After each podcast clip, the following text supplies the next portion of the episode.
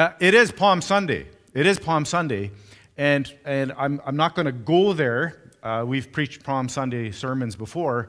Uh, but just, just a note um, under David, the Israelites had probably the greatest uh, amount of kingdom, if you will, and in control, God's kingdom on earth. And, and then things kind of unraveled, and they went into exile first, uh, the northern kingdom, the 10 northern tribes, and then later on Judah to Babylon. And uh, so discouragement uh, set in, etc. Maybe they were feeling like there were restrictions as well. Uh, but then they get to come back, but always living under somebody else's thumb. So if you remember uh, Alexander the Great, some of you maybe saw the movie, but Alexander the Great, his, his successors, the Ptolemies and later the Seleucids, kind of took over the world, and, and so Israel was under their thumb for a long time. And, and then uh, the Maccabees came along and slowly wrestled territory back away from the Seleucids until they had control. Israel once again had control of almost the same amount of territory as in David's heyday time. So you can only imagine. And when, when they were able to do that, they were waving palm branches to celebrate that event. And so when Jesus, when Jesus comes into Jerusalem on that Palm Sunday, and they're waving palm branches, in their minds, they are thinking, because now they're under the Romans, they're again under this thumb, and they are thinking, we are looking for a Messiah that will be a political liberator because we want to be free politically. And Jesus came to do so much more. That's, that's not even the tip of the iceberg. He came to give liberation, but way beyond this physical li- liberation. And as has been mentioned already this morning, our brother Dave is experiencing that liberation to the fullest. That, that's what this all points to. In John's Gospel, Palm Sunday comes kind of on the heels of Jesus raising Lazarus. And you will remember if you read in John's Gospel the events there, there's a time after raising Lazarus that the Jewish leaders plotted to kill Jesus. It's like, now you, this, this is too much. we got to get rid of this guy. And we don't know how long that is, but it was after that that Jesus went into Jerusalem, and you know the rest of the story. Certainly, the cross is pivotal to our redemption, our restoration, and our rescue.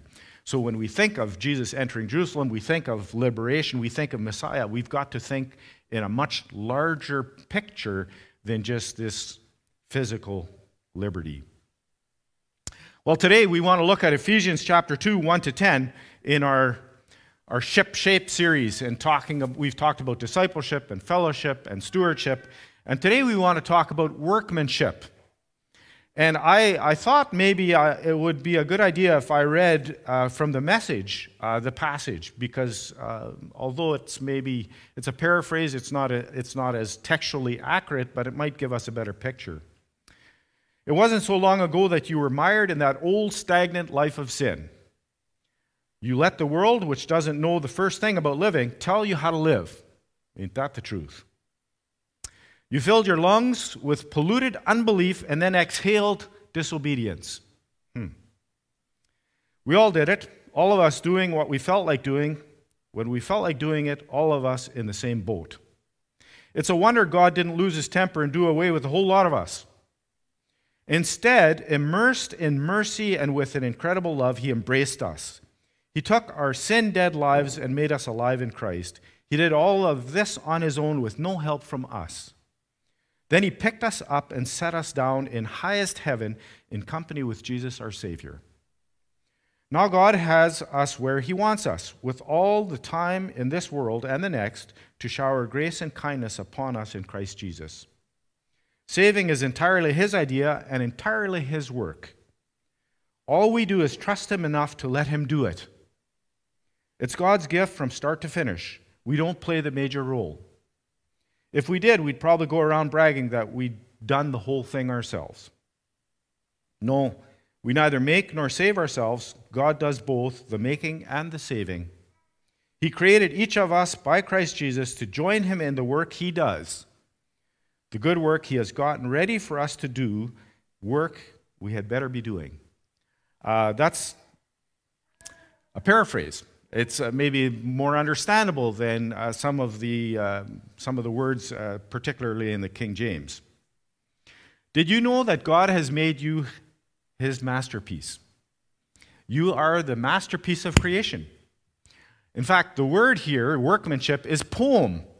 You are a poem of God. You're not an assembly line product, mass produced without thought. You are a custom designed, one of a kind, original masterpiece, according to Rick Warren. And I think he's right. According to the scriptures, God didn't just make us wind the clock and then go to sleep. Like a parent teaches and works with their child to train, to train them and to help them to reach adult maturity. Likewise, God is patiently working to mold and shape us into the likeness of His Son. And the biblical term for that is sanctification. Now, this may come as a shock to some of you.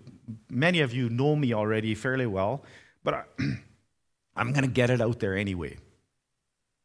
I'm not perfect. Wow, there's a hush in here. Yes, I, I, I'm, I'm broken. I, I, I have issues. I, I'm not perfect. And newsflash, you're in that boat with me. But, but you don't have to stay there. You and I get to work on that. And more so, we get to allow, even more importantly, we get to allow God to work in our lives. We're His workmanship. So He, I said the other day, and I'd forgotten the alliteration, I should have checked it. But remember those bracelets? Please be patient with me. God is not finished with me yet. It's true. Now it sounds like a Napa commercial. It's true. God is not finished with you yet. Ephesians 2, verses 1 to 10, starts off kind of in a negative portrait of our past reality. And I'm glad the word there is you were. You were. You don't have to stay there. You were spiritually dead, relationally cut off from God because of your sin. And I should say our, because it's me too. Paul says, You were dead. That's what we were. And he talks about this walk of life. It, it's, it's, our walk is kind of our life, our process of living. It's what we do. It kind of defines who we are. And in this walk of disobedience, we were following Satan. That was our sphere of influence. There you have that reference to sphere of influence for the first time. Sphere of influence. That was our sphere of influence before Satan and the world. And he talks about the resulting behavior. We gratified the flesh, its thoughts, desires, and cravings. And then he goes on to say that we were destined to wrath, meaning that we were destined to God's ongoing disapproval with sin. God disapproves of sin.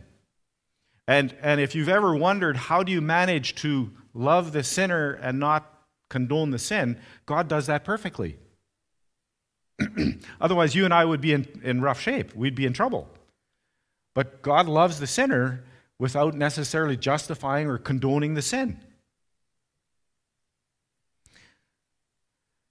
Paul views death as a, as a tyrant that dominates unredeemed humanity. both in our present living and also as our future destiny. The end result death invades and permeates the present. Death controls life because it's non relational and corrupting. so, as a consequence of that sin, as this walk of sin, people have no relationship with God and distorted relationships with one another. And we are powerless to change unless God helps. So, Paul's talking about sphere of influence. That's what we were. That was our sphere of influence. And if that's where we would stay, just like if you read the first 11 chapters of Genesis after the fall, it just keeps going down and gets worse and worse and worse till you get to the Tower of Babel, and it's, it's bleak and dark and negative And I'm so glad I don't have to stop reading my Bible there because Genesis chapter 12, God calls Abraham because God doesn't give up. Wonderful.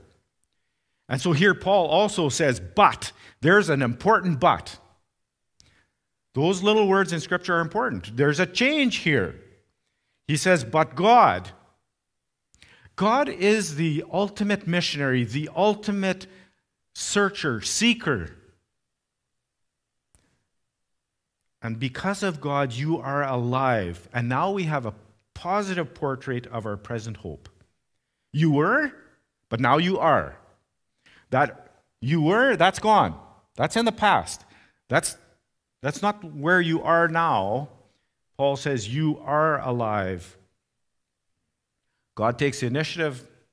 God is a great mover. He brings hope to our reality. He acts because of his great love and his richness of mercy. God is love. Uh, and that's why he acts. We were dead, but he has made us alive with Christ because he took the initiative and we are saved, with, saved by grace. As Paul says here, God raised us up with Christ and seated us in heaven with Christ. You'll notice that with Christ multiple times. See, he's linking us to Christ. He's in, in, in essence, he's saying what's true of Christ is now true of you. You're linked. Why does he do this? He does it to show his wonderful, incredible grace and kindness. I think that's why we don't say God loves. We say God is love, because he is, he, is, he is the personification, he is the description, he's the definition of what love actually looks like as selfless, agape love. And we don't merely, as believers, agree to certain ideas, as Wilbert and Hilda did, and that's not all they've done, but we also we're bound to God and we live in response to Him. It's not just cognitive, it changes our life. I think Paul's frequent use of phrases like with Christ or in Christ show his conviction that our faith joins us to Jesus Christ. And as I said, so strongly that what is said of Christ is now said of us, true of us. Faith has an adhesive quality to it. It binds the believer to the one believed. That's different than just mental assent, cognitive assent to something. Can you imagine if I owned a Honda dealership and I drove a Yamaha? It would seem like I wasn't terribly convinced of the quality of my products. You can't just say, I believe in Christ, and then not allow Him to transform your life. Those two go hand in hand. So, using sphere of influence lingo, people either live in sin and under its influence, or we live in Christ and under His influence. So, you can see how we are moving our way toward workmanship. It's a question of serving the tyrant of sin or serving Jesus. Our conversion is a transfer from one sphere to the other. It's a change of lordship from one to the other. And actually, it's transfer from the realm of death to the realm of life.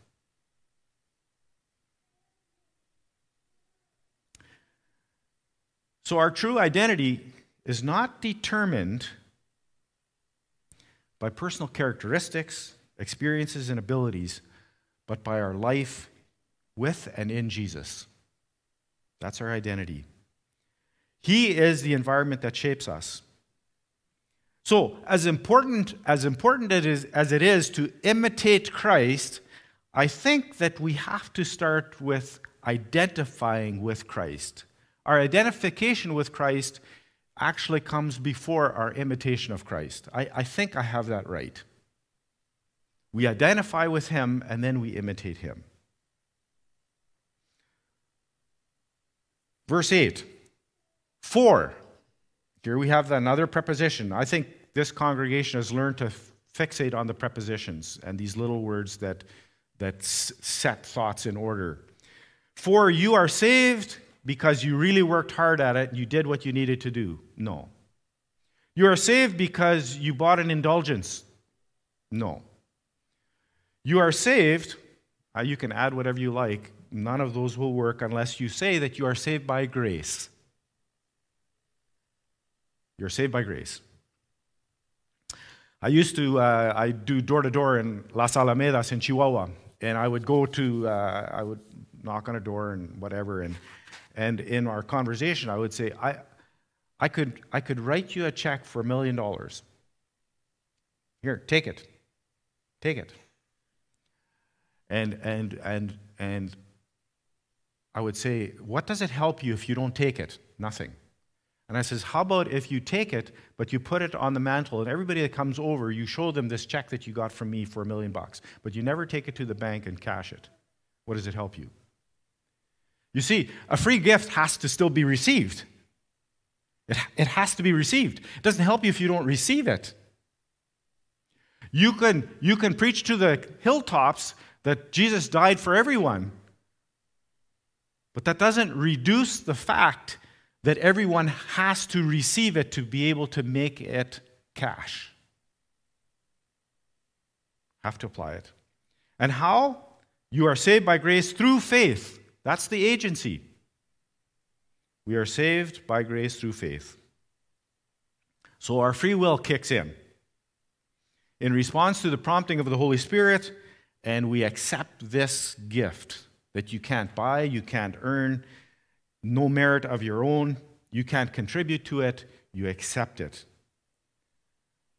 And as Paul says here, we can't boast. We can't boast because we didn't contribute anything to it. In reality, nothing we do grants us standing before God. We can't, we can't earn that. We have no claim on God in that sense. Grace is God giving himself to us freely. He accepts us without precondition, and he gives us significance and, and a standing in our relationship with him. So we are valued by grace. But the attention is not placed on us, but on God who loves so deeply. And therefore, grace moves us to worship and also move, moves us to true humility. Well, if all of the initiation comes from God and all the praise belongs to Him, then there's no room left for either pride or self deprecation. Or if you know the Low German, mit mir es nicht, I don't amount to anything, that kind of an attitude. I'm, I'm, I'm worthless. Neither are acceptable. Faith joins us to Christ and affects our whole life. We do nothing to gain salvation and yet God accepts us and receives us. And then Paul says, We are created in Christ Jesus unto good works. Well, we have a shift here. Paul, if you look at Galatians, anywhere else, he seems to talk about works in a disparaging way because legalism and working for your salvation is wrong. It's actually a rejection. Can you imagine if someone gave me a check for a million dollars and I went out and got myself a job uh, for $5 an hour and didn't take the check. I, I'd be actually dissing the person that gave me the gift. I'd be rejecting the person. You and I can't work to get what cannot be bought. It is faith alone that justifies, but faith that justifies can never be alone. It also produces works, but now it's out of gratitude. Grace is not only the starting point for our salvation, but also for our sanctification, our walk. So it is the starting point for our salvation, but it doesn't end there. It's not like, well, when I was 13 years old, I accepted the Lord Jesus as my Savior, and these last 60 years, nothing has changed. Uh, that, that would be a sorry commentary. Because you and I are meant to accept the gift of salvation, but then also submit to the Lordship of Jesus Christ and to grow. To grow. Faith is a covenant word. It expresses the commitment and trust that bind two parties together. So, God has made promises that He keeps, uh, but we in turn are meant to trust those promises and live in light of them. So, what does Paul say in verse 10. One last four. For we are God's workmanship. This now talks about purpose and goal. There's, there's, God has a plan, He has a purpose here. We are His project, His design, His masterpiece. We have been recreated and reborn in Christ for the purpose of doing good works. I've often said that believers of all people have a reason for living. We have, we have this amazing calling to participate with God in His grand project. Every last one of us. And you can't raise your hand and say, oh, no, that couldn't be me. I don't have a Bible school education. Or no, that couldn't be me. I don't know how to speak in public. Or no, actually, there, there are no qualifiers here in the family of God in terms of skills and abilities. By the way, He gave those to each of us.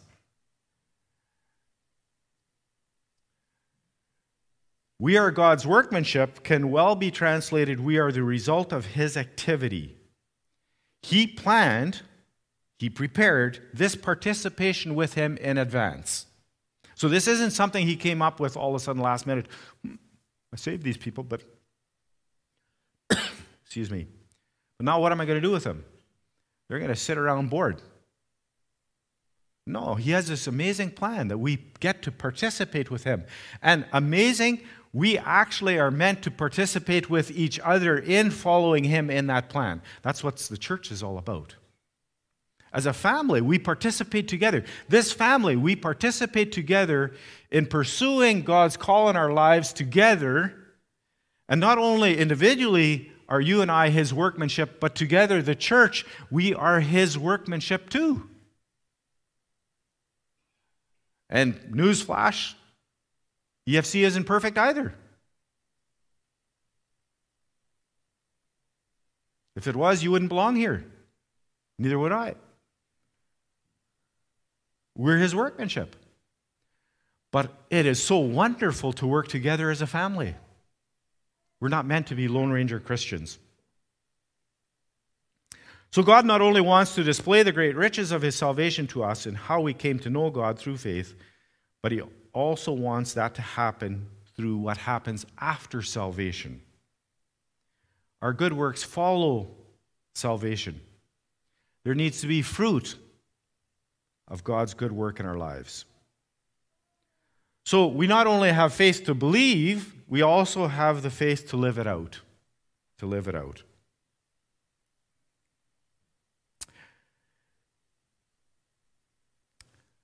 What would you say this morning? God has prepared works for you and me to do, works for us to do together. He's prepared them in advance, and He wants us to be actively involved in that. Our conversion is not the end, it's merely the beginning. It's merely the beginning. We are part of God's new creation. And God continues to work in us and through us to make us more like Christ. Yep, that process is now over for Dave. That, that process of getting there is now over for him. He's, he's crossed, crossed that threshold. Yep. But those of us that are still here, we still have work to do. Christ is equipping us for our walk and for our work. And yes, he does use different tools. He uses scripture, so we need to read our Bibles. He uses prayer.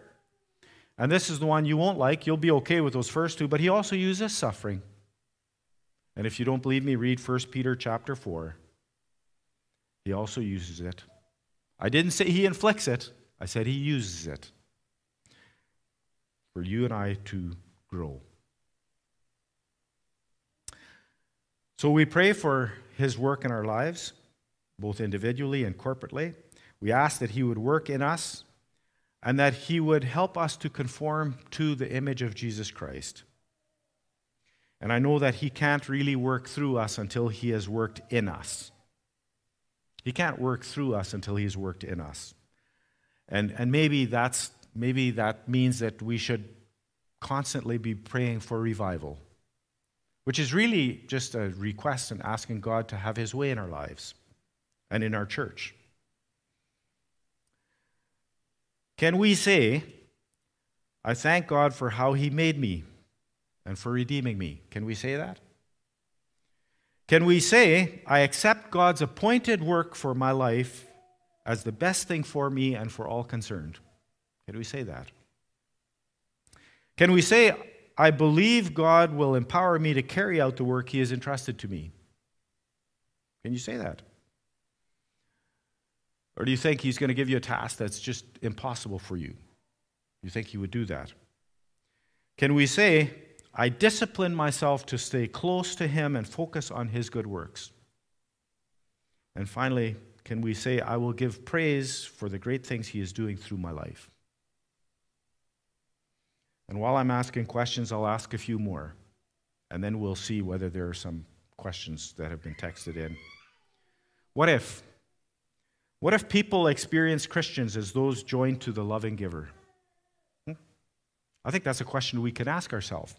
What if people experienced believers, Christians, as those joined to the loving giver? What if they saw grace extended from people who had experienced grace? Hmm? What if they saw grace extended from those who have experienced grace? So, do I extend grace? Do I extend grace? What if they saw evidence of movement from disobedience to obedience, from death to life? What if they saw God's grace and love flow through us? What if they saw that? I mean, you can take a, a, course on evangelism. You can study, you can get your PhD in evangelism, you can do all of that. But actually, I think that when God's love flows through us and His grace flows through us, we're already at the front of the class. I really believe that. What if they saw a faith worth having? What if they saw a faith worth having? So, so the, the question here this, this doesn't have to do with Sunday morning per se, it has to do with the rest of the week. Where I study, where I work, where I live, my neighbors. What if they saw a faith worth having? They saw, they didn't, they didn't hear my theology and my, my great answers, but they saw the way I lived, and they would say, What he has, I want. The great thing is, you and I are his workmanship, and he hasn't given up. He keeps working. And he has prepared stuff for us to do. Uh, let's pray, and then I'll get the praise band to come up, and uh, Mo and I will interact with Diane and the questions. Um, let's have a word of prayer. Heavenly Father, thank you for that supreme sacrifice, sending your Son to not only die on the cross for us, but to also show us how to live. And we thank you that we are your workmanship, that you have also chosen work for us to do in advance. Uh, you give our lives meaning. You not only rescued us from death and sin, but you've made us alive in Christ and given us meaningful things to do. So we ask that by your Holy Spirit you would continue to direct us individually and also as a church, that we would be able to understand your calling on our lives, and then in obedience that we would follow you and give you the honor and the glory. Pray this in Jesus' name. Amen.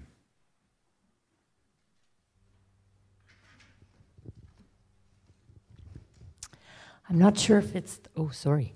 I'm not sure if it was the way the question was worded or, or what, but Mo nicely added something which I think helped the question, actually. Your answer helped me understand the question. Anyway, the question was How have you experienced a change in sphere of influence in your life as part of your new walk with Jesus? Okay, now they're coming. See? You know, just got to start. Okay, so I'm going to read Mo's first because it, it made the question clearer to me. The sphere of people that I allow to influence me has changed from the world to the people and voice of God, but I hope that the sphere of people that I influence has only expanded. Hmm, perfect. that that helped me understand the que- the way Ernie worded the question, and so I think those two fa- facets need to be there: who I let in and who I influence. Okay. And the next comment was My sphere of influence is not just singular.